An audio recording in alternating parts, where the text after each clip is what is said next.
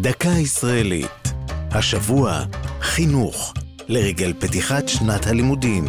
והפעם, תוכנית התחלה. במאה ה-21 כבר אין צורך להסביר.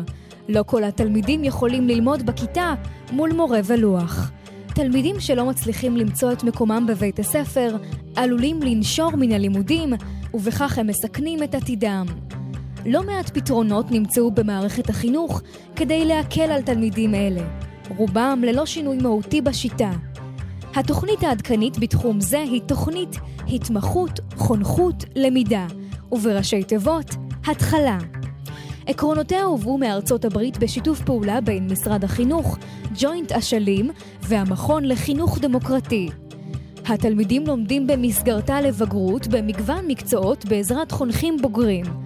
כך פעמיים בשבוע, במשך שנת הלימודים, זוכים התלמידים והתלמידות להתנסות במקומות עבודה בשלל תחומים, מפיתוח תוכנה ועד גלישת גלים, ולצבור מיומנויות מחוץ לכיתה, במקביל ללימודים הסדירים.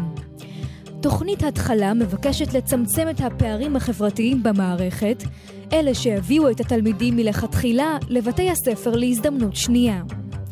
התוכנית עדיין בשלבי ניסיון, היא כוללת כ-360 תלמידים בתשעה בתי ספר.